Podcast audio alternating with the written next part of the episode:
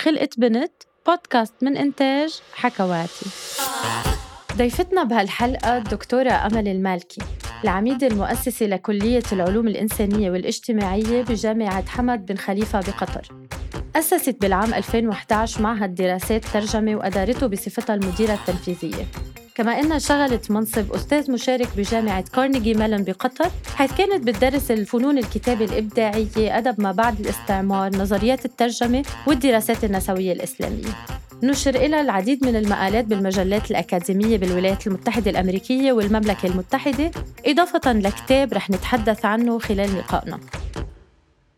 أهلا وسهلا فيك معنا ببودكاست خلقة بنت دكتورة أمل. أهلين فيكي دجا كتير سعيدة أني معكم نحن أسعد. دكتورة خلينا نبلش معك هيك من البداية. ليه هالقد مهتمة بموضوع اختلاف الهويات أو مثل ما بتسميه أزمة الهوية؟ يعني اهتمامي بموضوع أزمة الهوية بيجي من اهتمامي بموضوع الهوية نفسه وبدأ من صغري لما لقيت أنه صعب أني أعرف نفسي بكلمة واحدة. آه، كل ما كبرت أدركت أنه الهوية متشعبة فمثلا آه، لقيت نفسي مثلا أنتقل من تعريف لتعريف على حسب اللي حبيت أني آه، أبينه في شخصيتي. أو أؤكد عليه بانتمائي مثلا أنا قطرية في مواقف أنا عربية في مواقف أخرى. أنا إنسان أنا امرأة. في أكثر المواقف. تعلمت أن إحنا نختار من هويتنا ما نود أن نسلط عليه الضوء باللحظة ذاتها أو ما يقربنا من غيرنا أو في بعض الأحيان حتى ما يدل على تفردنا. فيعني مثلا أنا قطرية الأب ولكني مهجنة أنتمي لثقافات عديدة أتحدث الإنجليزية بطلاقة مما يجعلني إنه ما ما أتناسب مع القالب التقليدي المفروض علينا آه، بما يجب أن تكون عليه المرأة القطرية. آه، عن أزمة الهوية مثل ما قلتي التفرد هو اللي يشوف المجتمع اختلاف. وبصراحة من تجربتي الشخصية ومروري بمراحل أزمة في هويتي الشخصية اكتشفت أنه أنا مش الوحيدة. في موروث ثقافي عربي كبير يتكلم عن أزمة الهوية مثلا كتابات أمين معلوف وعن طريق دراستي في لندن آه، لأدب ما بعد الاستعمار وكتابات أدوارد, أدوارد سعيد آه، بنديكت أندرسون غيرهم اكتشفت أن الهوية هي أكبر من هوية الفرد والمجتمع. هي أيضا مسألة مواطنة مسألة حقوق ومسؤوليات. والأهم أني تصالحت مع نفسي وساعدني. هذا التصالح أني أختار مكاني اللي أنا حبيت أني أكون فيه في في وطني وخارجه. فالآن أنا أؤكد أنه لي هوية ثقافية منفتحة. العالم لا تؤمن بالثنائية التاريخية الأنا والآخر ولا بفكر صراع الحضارات. يعني طرقتي لكذا موضوع كلهم ببلشوا من أنت كيف عم تكتشفي. خلينا نبلش معك من هونيك لنرجع نحكي عن الباقيين. أنت أكيد بالمرأة بعائلتها بالعالم العربي بيكون عليها قيود بيكون عليها شروط بيكون عم تتربى بطريقة مختلفة حتى عن أخوها الشاب. أنت يمكن تكوني من القليل من النساء اللي بتقول إنه أنا عم بعيش بخياراتي. كيف كان الجو بقلب العيلة؟ تحديدا دور الأب دور الأم؟ آه، طبعا هو لهم يعني يلعب يلعبوا دور كبير بحياة البنت بالذات. الحمد لله أنا أنتمي لعائلة عائلة غير تقليدية. يعني أبوي متعلم ووالدتي متعلمة آه، آه، آه، تعرفوا على بعض في الجامعة في بيروت حبوا بعض وتزوجوا بعض رغم اختلافات الثقافة ورغم حتى ممكن يعني رأي أهاليهم بذاك الوقت يعني قاعدين نتكلم على بداية السبعينات. لكن خليني أقول لك أنه يعني عملية الاختيار يعني سهل إنه الواحد يقول إنه والله أنا اي مانجد ولا أنا اخترت وأنا عملت شيء ونجحت بسبب عائلتي المتفتحة. طبعا بس بالآخر ترجع الإرادة للشخص نفسه. فعملية الاختيار كثير معقدة خاصة للمراه عندنا بمجتمعاتنا. ويعتمد على كذا مقوم صح؟ يعني حرية إرادة وقدرة على التطبيق. للأسف عندنا إن بعض النساء يدركن من صغرهم إنه ما لا يمتلكون حرية الاختيار. يعني فيقوم غيرهم بالاختيار عنهم. فعشان كذا إحنا نشوف بعض الممارسات القديمة لسه حية مثل زواج القاصرات الحجاب القصري. هذا يصير برضا البنات لكن لأنهم عارفين أنه هم ما لهم حرية الاختيار. في سيناريو ثاني ويمكن هذا السيناريو اللي اللي انطبق علي أنا إنه المرأة في السيناريو تؤمن إنها إنسان حر في اختياراتها والحرية هذه مكنها فيها حتى الإسلام من من 1500 سنة لكن سلبها منها المجتمع الذكوري.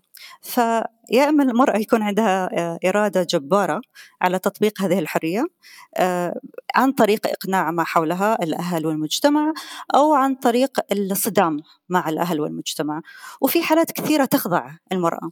أنا أظن تجربتي كانت آه، عبارة عن مزيج من كذا شيء. يعني أنا أشوف أنه آه، أنا تصدمت أكيد ومريت بمراحل خضوع لين ما وصلت آه، أني أقنعت من حولي.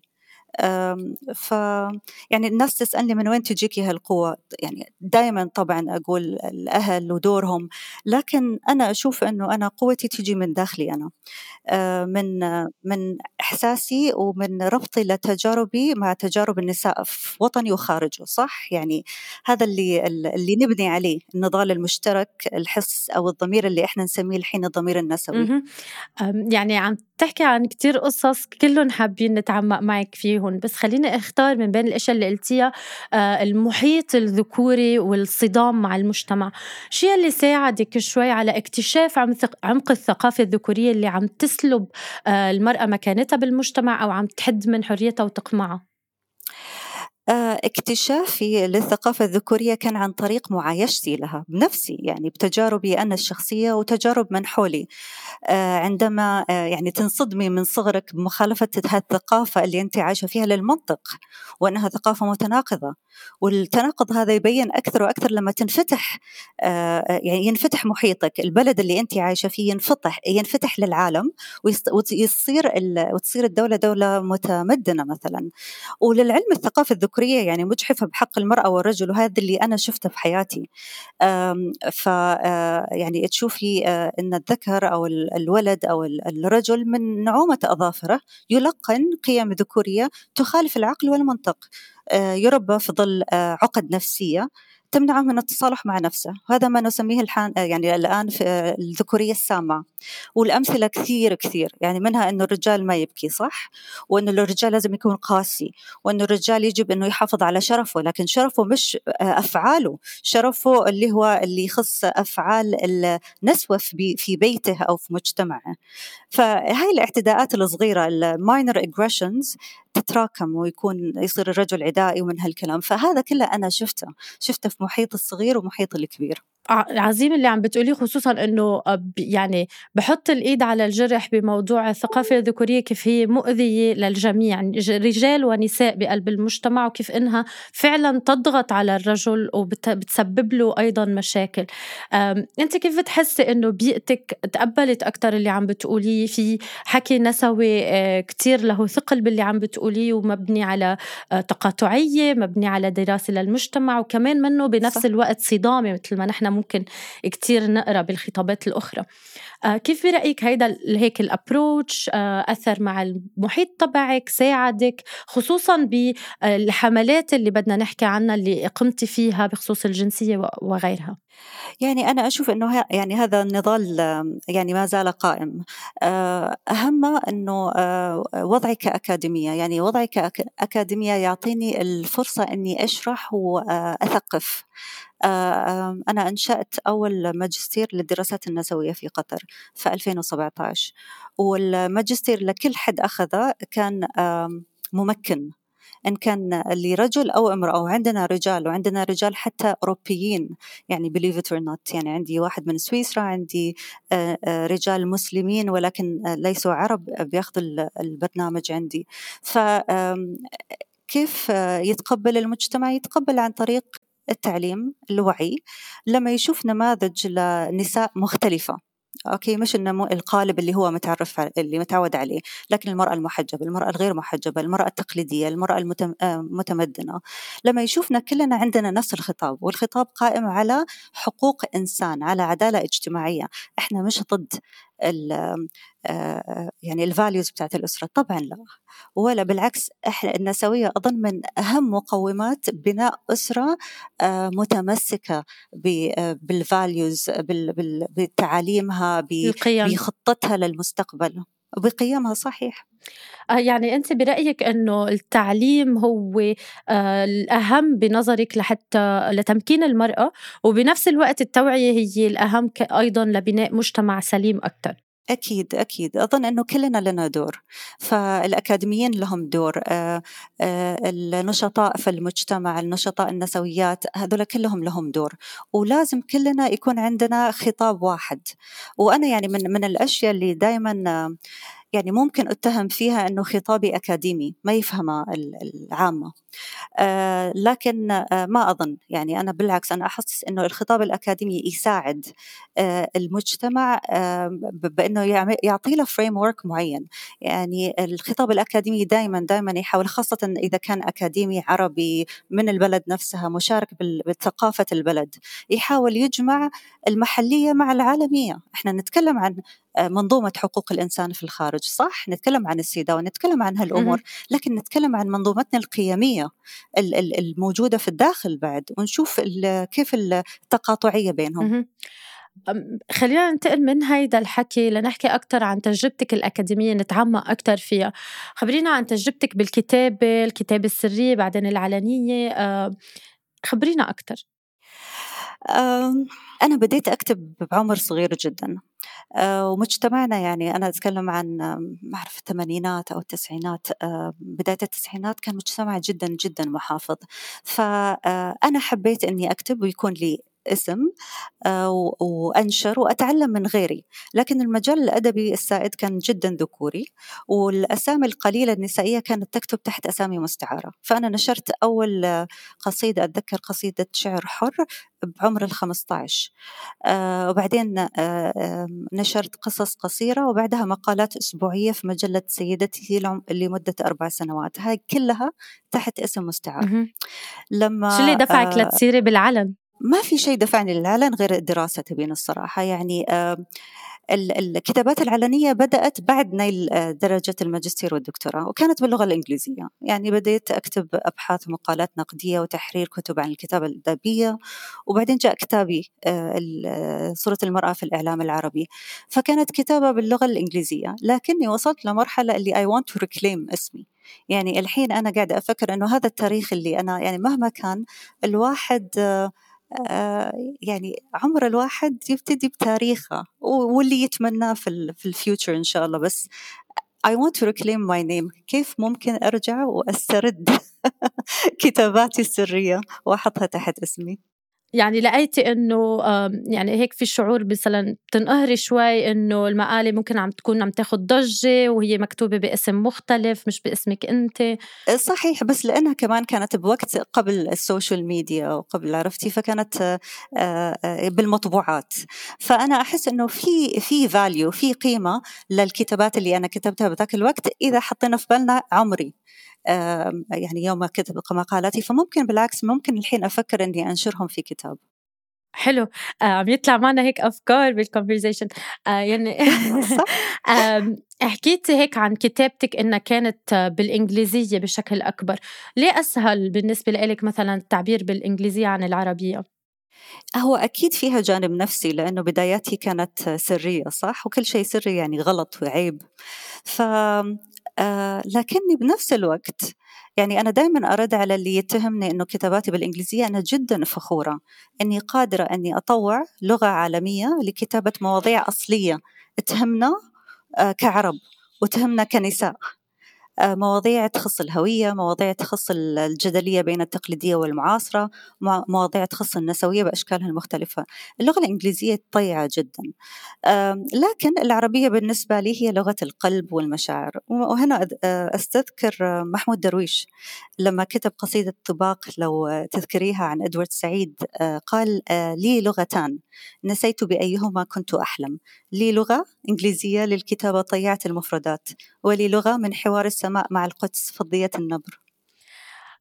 يعني آه هيك شوي سبيتشلس لأنه كل شيء عم بتقولي فعلا هيك آه مركز ومدعوم. وبالعكس لغتك العربية جدا هيك آه كتير متمكنة منها وحلوة. دكتورة أمل ليه التركيز والجهد بموضوع الترجمة؟ أنا أشوف أنه دور الترجمة دور كبير. يعني برأيي أنه الثقافات المغلقة على نفسها مصيرها الانقراض بصراحة وأنا أؤمن أنه الترجمة هي طريقة صحية لانفتاح الثقافات على غيرها. ولنا يعني في التاريخ الإسلامي عبرة يعني آه، عندما كنا نعي التمازج الفكري والحضاري وأهميته عن طريق الترجمة إنتجنا فلسفة إسلامية إنتجنا علوم إسلامية. أنا أشوف الترجمة من أسس حوار الحضارات يعني لا حوار إلا إذا كان في لغة مشتركة والترجمة أقرب شيء لذلك. حلو هون بنرجع بنحكي أكثر عن موضوع يعني هيك اختلاط الحضارات وبنرجع كمان شوي لفكرة إنه نحن شعوب هجينة. ما في حدا آه، شيء pure مثل ما بينقال وهي هيك misconception أو معلومة خاطئة متداولة. بتقدري تفسري لنا أكثر عن هذا الموضوع خصوصا بالعالم العربي؟ يعني شوفي إن كان من وجهة نظر تاريخية أو من منظور العلوم الاجتماعية العروبة مش race يعني مش عرق okay؟ هي ethnic group مجموعة إثنية وهي بناء متخيل أوكي المجموعة تجمعها عدة مكونات مشتركة لغة دين تاريخ انتماءات وغيرها صح؟ لكن مش لما نفكر بالواقع مش كل العرب مسلمين. ولا ننسى السكان الأصليين في بعض الجغرافيات مثل شمال أفريقيا الأمازيغ مثلا هم ليسوا عرب بل متحدثين باللغة العربية. طيب خلينا نشوف الخليج العربي أو شبه الجزيرة العربية وخاصة الدول الساحلية مثل دولة قطر. هي اعتمدت على التجارة والغوص. وتمازجت حضاراتها وثقافتها مع ثقافات مثلا الهند وإيران. أه تزاوجنا وما ننسى سنوات الاحتلال أو, أو مثل ما نسميها الحماية البريطانية وقبلها العثمانية. واختلاطنا بباقي العرب يعني اللي بدوا يستوطنون بلادنا من الأربعينيات. فأنا لا أقول يعني أنا ما أقول إنه ما في شيء بيور أو ما في يعني شيء اسمه عربي أصيل أو عربي بيور عشان أهز هوية أحد. بالعكس أنا أحاول أشرح إنه هوياتنا كلها مهجنة ونحن نتاج تاريخ طويل من الاختلاط والتزاوج. وبصراحة يعني اختبار دي ان اي بسيط يأكد لنا هالشيء. يعني فإذا أردنا إذا يعني أنا أحس أنه هذا حل لمشاكلنا اللي كلها كلها ترجع للهوية. إذا رأينا نفسنا كجزء من الكل قلت عدائيتنا لأن الآخر هذا صار جزء منه. طبعا فيها تقبل للآخر أكبر بكتير آه، هاي النظرية وفيها أيضا كأنه كبح للعنصرية ومقاومة لإلها. صح. آه فهيك المقاربة جدا لذيذة. خلينا ندخل من هاي المقاربة على عملك التوعوي والتطوعي خصوصا إنك ناشطة اجتماعيا آه وعملتي كذا حملة من بيناتهم حملة أنا نصف قطري. ممكن تخبرينا أكثر عنها عن تأثيرها عن ليش انطلقت ليش عملتيها؟ والله انطلاقا من أنه الشخصي سياسي حملة أنا نصف قطري آه، كانت في 2014 وبدأت برد شخصي لي على كاريكاتير في جريدة محلية. الكاريكاتير كان يسيء للمرأة الأجنبية ويصورها أنها مرأة منحلة أخلاقيا بالشكل اللي كانت لابسته ومتسلقة. يعني وراء الزواج من رجل قطري من أجل ماله. يعني طبعا في يعني يتضمن كمان إنه إساءة للرجل نفسه إنه الرجل غبي وسهل الانجراف يعني بالشكل وهالكلام. لكن هذا كان في تشويه. للمرأة اللي تنتمي لثقافة غير ثقافتنا. فلا ننسى أنه عندنا مجموعة كبيرة ممن أمهاتهم غير قطريات. البعض ما زال متزوج يعيش في قطر وأغلب الظن تجنسوا بحكم الزواج. فأنا اللي عملته إنه آه، طلعت on social media created يعني آه، جيت بالهاشتاج هذا أنا نصف قطري وأكدت هويتي إنه أنا نفسي نتاج زواج رجل قطري من امرأة غير قطرية. لكن الجميل في الحملة أنها أخذت آه، كونت حياة افتراضية لها. فأظن أنا كنت أول من يناقش الموضوع موضوع الهوية المهجنة ويتكلم عنها بإيجابية. عادة كانوا يتكلمون عنها بصورة سلبية.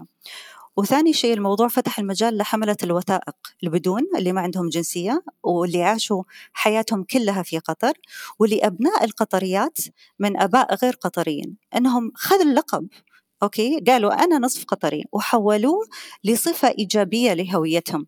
كان أول يعني يمنعوهم إنهم يدخلوا القط يعني الجانب القطري في هويتهم. ف الموضوع أصبح موضوع رأي عام. كثير كتبوا مقالات وأبحاث عنه. لكن إحنا ما زلنا في 2022 في قطر نطالب بحق المرأة في تمرير جنسيتها لأبنائها وزوجها.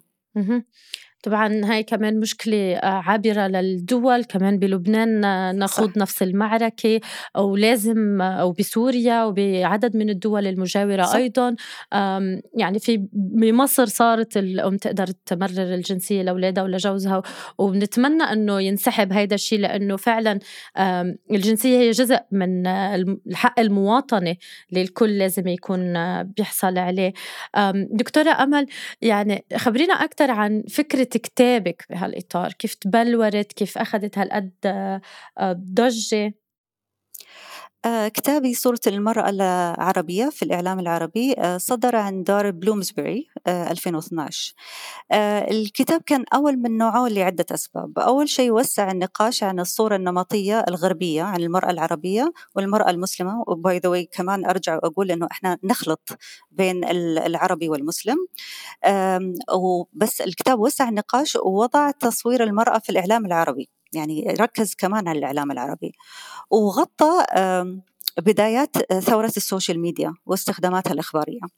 فأنا حاولت كسر الثنائية في التصوير من صورة إيجابية وسلبية لمواضيع المعيشية اللي تظهر فيها المرأة في الشرق الأوسط. هذه المواضيع تمثل الاختلافات أوضاع المرأة إن كانت سياسية اقتصادية دينية اجتماعية وكلها تأثر على وضع المرأة. يعني من المجحف أنه نصور المرأة بصورة واحدة آه، لأنه ننقص من يعني حقيقتها المختلفة والثرية. آه، فمثلا المرأة في قطر تختلف عن المرأة في شمال أفريقيا أو في الشام باختلاف طبعا الحقائق اللي تأثر على وضعها. وهذه مثل ما أنت قلت يعني أنت ذكرت التقاطعية. هي هي بالضبط النظرة التقاطعية لحقوق المرأة الآن. النظرة أنه كل امرأة تتحكم في حقوقها أو الانتقاص من حقوقها معايير تخص الطبقة الاجتماعية طبقتها الاقتصادية وضعها السياسي انتماءاتها الدينية وغيرها. يعني هويتها المختلفة إذا بدنا نرجع لأول الحديث وكمان ننطلق من اللي صح. كنت عم تحكي. طبعا هذا شيء كتير بيأثر. بال 2022 بتلاقي إنه المرأة العربية بي على الصعيد العالمي بعدها مظلومة وفي نظرة خاطئة عنها؟ آه أكيد. المشكلة إنه إحنا مش يعني طبعا في تاريخ طويل. من الإجحاف بحق المرأة وتصويرها الصورة النمطية الخاطئة. ولا تنسي أن الصورة النمطية عن طريق الإعلام الغربي كان بلغة ثانية فالمرأة ما كان عندها فرصة أنها تتكلم بلغتها. ولا وكانوا يركزوا كمان لأنه كل موضوع هوية إذا فكرتي فيها. يركزوا في هويتها على اختلافاتها. فيركزوا على المرأة مثلا المنقبة أو اللي متغطية بأسود من فوق لتحت. ما يجيبوا مرأة متمدنة عشان ما يورجوا للناس الناس إنه ترى في أشياء مشتركة بيننا وبينهم. المشكلة إنه هاي الصورة النمطية إحنا تشربناها في العالم العربي. وهاي طبعا يعني شيء أنا تعلمته في دراساتي للصور الاستعمارية ونظريات ما بعد الاستعمار. فأنا أشوف أن المرأة ما زالت القوانين ضدها لأن القوانين كلها تميز. بينها وبين الرجل. المرأة مواطنة من الدرجة الثانية في بلداننا العربية للأسف. المرأة ما لها تمكين ما يعني حتى قضية التمكين اللي نتكلم فيها في بعض الدول تصير قضية مضحكة لأنها تصير كل شيء يعني أنت كيف بتمكن امرأة إذا ما عندها إذا إذا مجتمعها رافض أنها تتمكن؟ أنت تمكن الثقافة اول مكن القوانين اول مكن الرجل أول أنهم يتقبلوا تمكين المرأة. تماما. يعني في مجموعة إصلاحات آه، آه، طويلة عريضة لحتى نقدر نمكن المرأة وإلا في قيود كتير كبيرة. بس صحيح. باللي كنت عم تحكي دكتورة أمل حكيتي عن النساء آه، بالعالم العربي وبالعالم وبالغرب آه، وفي نساء كتير ملهمات.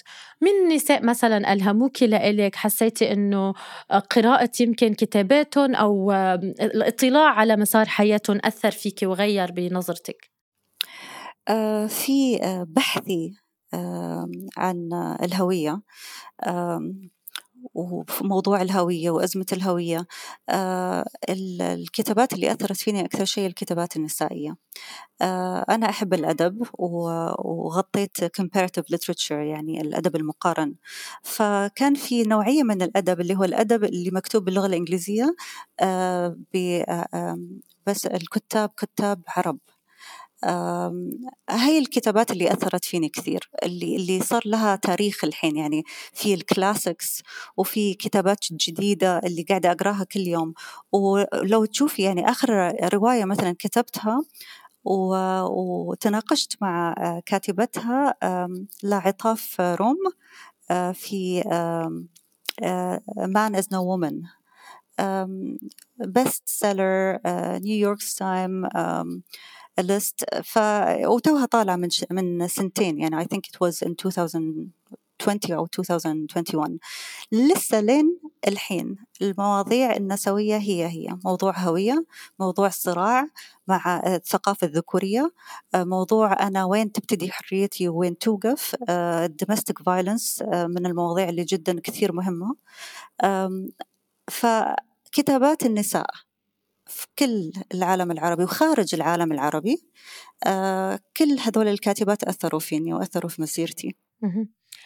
طبعا للأسف بعدنا عم نحكي يعني بقضايا لازم كنا نكون صارت ورانا مثل القضاء على العنف الأسري اللي ذكرتيه وغيره من المواضيع.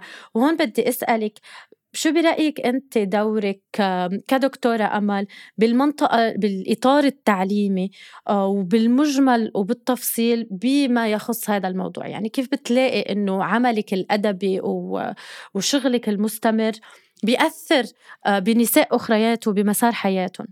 آه، كأكاديمية أشوف أنه دوري تعليمي وتثقيفي.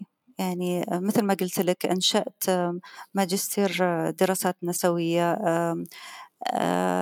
لكن في نفس الوقت كوني كأكاديمية كمان يحصرني بزاوية. فأنا حاليا في مرحلة عبور من المجال الأكاديمي للنشاط الاجتماعي النسوي. فيعني مثلا حاليا أركز على البودكاست بديت بودكاست اسمه Women of the Middle East نساء من الشرق الأوسط في 2020 وحاليا صرت عضوة في الشبكة العربية للمجتمع المدني النسوي. فقاعدة أحاول أربط نضالي الأكاديمي بنضال النساء في المنطقة العربية.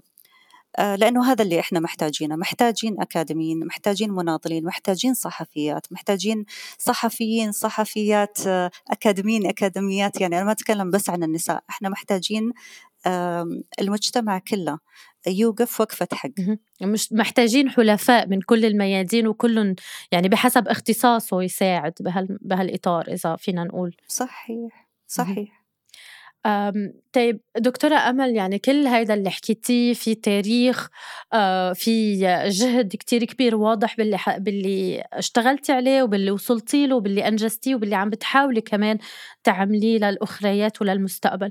خبرينا أكثر عن طموحاتك بالمستقبل عن اللي بعد اللي حققتيه لهلأ شو في أهداف حابة إنك توصلي لها؟ أهدافك على مدى أبعد؟ على المدى القصير آه، حلمي آه، تكوين جمعية نسوية قطرية. تعني بشؤون المرأة وحقوقها في قطر. حلم ممكن الواحد يفكر فيه إنه سهل لكنه مش سهل أبدا لأنه ما في ولا جمعية نسوية في قطر.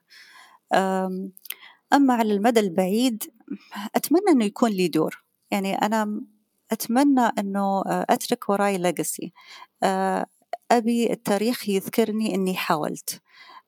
أتمنى أني أكون حاولت ونجحت مش حاولت وفشلت لكن المحاولة آه، لازم تنحسب بعد. ف آه، لأنه تعرفي إحنا نتكلم عن أهمية التمثيل ومهم عندنا إنه المرأة تشوف غيرها من النساء مناضلات ويحاولون يكسرون قوالب تقليدية. فهذا بيساعد غيري. فأتمنى يكون لي دور في تغيير بعض القوانين المجحفه بالمرأة في مجتمعاتنا. يعني نحن من جهتنا أكيدين إنه رح يكون لك تأثير ودور لأنه الجهد اللي من الواضح إنك حاططيه على الأكيد رح يثمر بمكان من الأماكن.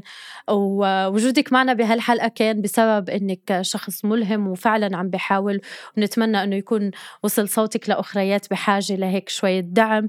آه، ويكونوا استفادوا من الأشياء اللي قلتيها اليوم. دكتورة أمل نحن كتير كنا سعيدين بهالحلقة وكتير بنتشكرك على وجودك معنا. والحديث لا يمل منه ولا يمل من إنه نسمع آه، مقاربتك لكل الأمور. فنحن فعلا شاكرين لك ألف شكر أنا كتير كتير سعيدة أني كنت معكم. لهون بتكون خلصت حلقتنا مع الدكتورة أمل المالكي. حلقة ممتعة وملهمة على جميع الأصعدة.